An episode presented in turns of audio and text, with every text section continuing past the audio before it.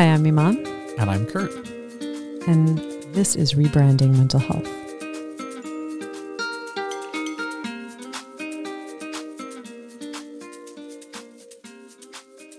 Today, our topic is accessibility. And we certainly could go off on many, many different roads in future topics and in past top topics because it's all connected accessibility. So, what do I mean by that? In order to address disparities, particularly in mental health uh, resource accessibility, we have to talk about accessibility. We have to make resources available. And in certain populations, certain neighborhoods, certain communities, that does not exist, even in schools. And that's troubling.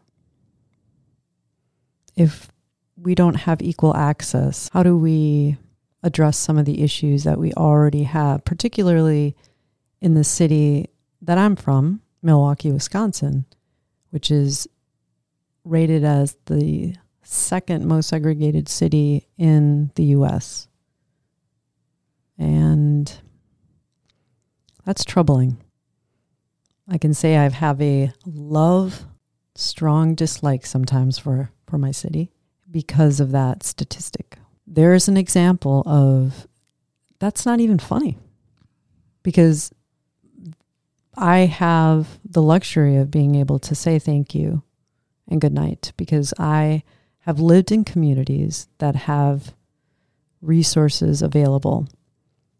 Yet I also came from a family and a generation that those resources were stigmatized. So I did not have access to those resources, at least not in a way that I knew I could until I was in my 20s. And I definitely could have used some tools. My teen years were tough. They were tough. And so there is no blame there. I don't point finger, you know, but uh, but I think that this is just what I'm talking about when it comes to accessibility. Sometimes there are no resources available, or there's no education about the resources, or there's just no, there's nothing. And and and I think that that is an area that is important in in talking about, addressing, and then finding some solutions. Absolutely. One of the things that we sometimes talk about in terms of um, accessibility to things is food. Mm. And I believe the term, correct me if I'm wrong, I think the term is food desert. Does that ring a bell to you? Mm.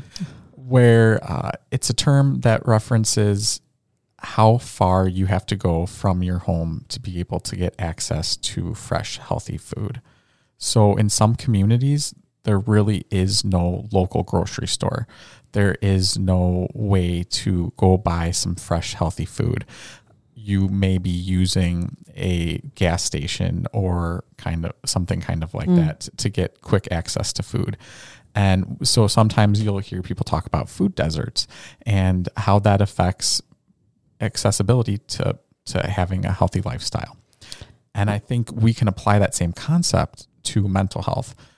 Is there such a thing as a mental health access desert? Mm. Are there communities where you really don't have access to the tools that you need to to cultivate mental health awareness or, or growth? That's a really interesting term. Uh, It's not one that I'm familiar with. So thank you for introducing and educating me on that piece of it.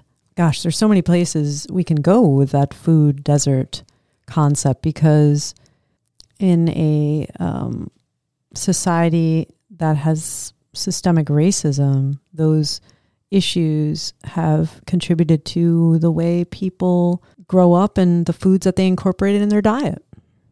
And I remember a friend of mine, an African American friend who grew up in Milwaukee and said he was I I want to say in his 20s maybe, um maybe even older before he even knew what an asparagus was. Wow. And oh, that made me sad. I, I don't think I ate asparagus much when I was young either. But I do know the first time that I had it that it was considered a treat because you didn't see it a lot and it was more on the expensive side for a vegetable. Right. Not like celery or something like that. Mm-hmm. But all of the nutritional benefits. So, nutrition, mental health tied together. If you don't have proper nutrition, if you're eating a lot of processed foods, or fried foods, the list goes on. Like it affects your mental clarity, your ability to focus, concentrate, regulate emotions. It's all, it's all tied together. So this, you know, accessibility to resources, there's so many different areas to address when it comes to that, but it's it's important. There's a lot of layers Yeah. to that issue. Are we talking about food? Are we talking about shelter? Are we talking about mental health? Uh, there's just so many you, you can't even count them. True. And and when we talk about rebranding mental health, we talk about providing a different kind of education when it comes to mental health, which is an education that emphasizes nutrition, emphasizes um, exercise, emphasizes that that term spirit that you may not be allowed to say. Will will incorporate meditation in that, uh, self reflection, you know, those kinds of things. And all of those in general either haven't been taught, well, they definitely haven't been taught in one spot and, uh, or, or one, you know, under one curriculum, so to speak, or one class. But some of them haven't been taught at all. And, and not as a, you know, after a crisis, now we're going to address certain things. You know, we're going to address um, cigarette smoking is t- you die from it now. So so now we'll, let's incorporate that into our education, or you know, and, and some of this obviously is based on research, and as time goes on, we we identify, ooh, that's not good for you, that's not good for you. But in general, like mental health has not been taught from a total health perspective, and that and it just needs to be. It needs to be, and, and it needs to be taught in all schools, in all communities. It needs to be provided um, in all organizations. This isn't just, hey, we're going to have a one-off mindfulness day, or you know, we're gonna we're going to have like um, an in-service for our teachers on how to deal with trauma and trauma-informed care. And and then there's no applied knowledge. There's no application for it. Sustainable follow-up repetition consistency over time which builds habits and learning. Mm-hmm. And that's one of the biggest challenges I think with rebranding mental health is how do you transition from what sometimes is kind of used as like a flavor of the day mm, yeah from from a buzzword how do you go from some of these things being buzzwords into being something that carries a lot of meaning something that is habitual Yes.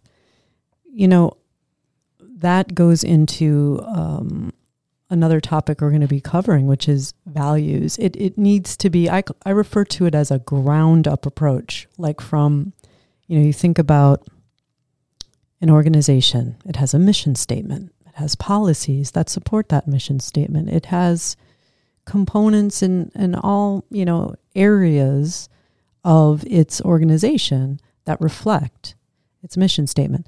That's what this needs to be.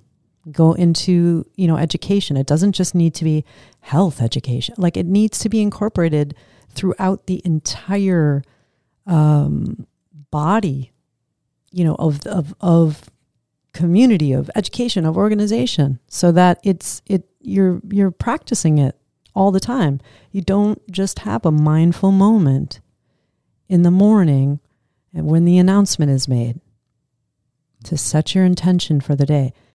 It is incorporated into your daily practice, your daily routine, the way that your teachers address the students and, and redirect them and provide education. Uh, it's, uh, you know, mindfulness is one application or one practice, right? But it's rooted in this in this new way of educating and rebranding of mental health. So you make an excellent point. You're you're not just teaching these concepts as their own subject matter. You it also changes how you affect these other topics, how how you talk about these other issues that come up. Mental health has to be woven in to the fabric of some of those other discussions. Exactly, because it's it's all a part of it. You know, it's it's just all a part of it, but how it's been presented thus far is not. And I feel it makes it more accessible. The opportunity to learn about it is more accessible. That's why I have done a lot of workshops and classes in the area of music. I, I am a singer performer. I, I love it. And music is like air for me. I, I need it. I've learned a lot about myself, a lot about just emotions through music. Mm-hmm. When I didn't have access to resources, I think music really helped me understand myself and what I was feeling. It didn't always give me tools to be able to practice, you know, things that that would maybe help me shift out of my overthinking mode, but again, at least it, it provided something. And the arts do that. The the art I, I used um, the reference art as tools. And so this is another aspect of the rebranding of of ta- of using more unconventional methods, right? Convention unconventional in the sense of like that that's not how we would normally think of it, but using all of these things to teach these concepts. That's that's key, you know. Absolutely. And I think you speak to a really good point, Our which timer's going our off. timers are going off. Sorry. But guess what? We're not going to mind that alarm because it's irrelevant. yes. Yes. um, It's a terrible sound too. it, when that alarm goes off on my phone, it's usually because I, you know something, some kind of technology uh, dysfunction happened because that sound will not ever be on my phone. I mm, I feel I need something a little bit less jarring. sure. Yeah. Yeah. It's, it, it almost, it like kind of the association gets planted inside your brain and, and, and now it's just, there's almost like this gut punch when you, when you hear certain sounds, right? Yeah, and and if I feel angry, I mean, my adolescent brain, you know, like some somehow I revert back to that. And if someone, Mhm. if I set that alarm and it went off, and I heard it, my first reaction that comes up is, no, I'm not going to do that. Yeah. I- Don't so- tell me what to do. Yeah, it's that's not helpful. So that, so I try to ease myself. Going back to what we were talking about, music.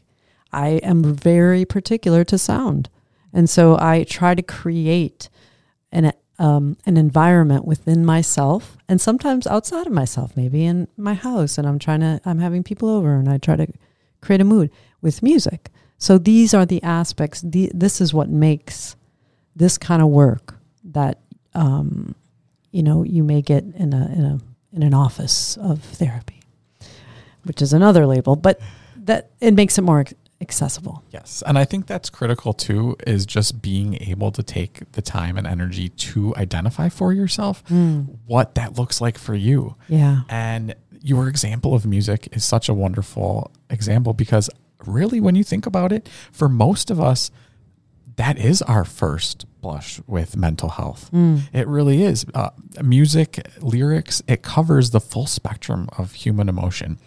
And for a lot of us, listening to um, an angry song may be the first time that we really learn how to access our anger. Yes, thank you, Listening to a Alanis sad Morissette. Thank yes, you. absolutely. I mean, she Oh. just whew, I think she you. has every emotion under the sun. You could just listen to her albums, and that would just be like an encyclopedia of emotions. of of the human experience, right? Mhm. Which again is an, a whole nother topic. I feel like we do a really wonderful job of subconsciously bringing up f- future topics to you know lead into for the next podcast because you know emotion um the the human experience is embracing all emotions all emotions and sometimes we we think that oh if it's if we embrace all emotions then we might be bipolar you know because these Right. labels come in but I think this is an excellent time to just put a pin in it.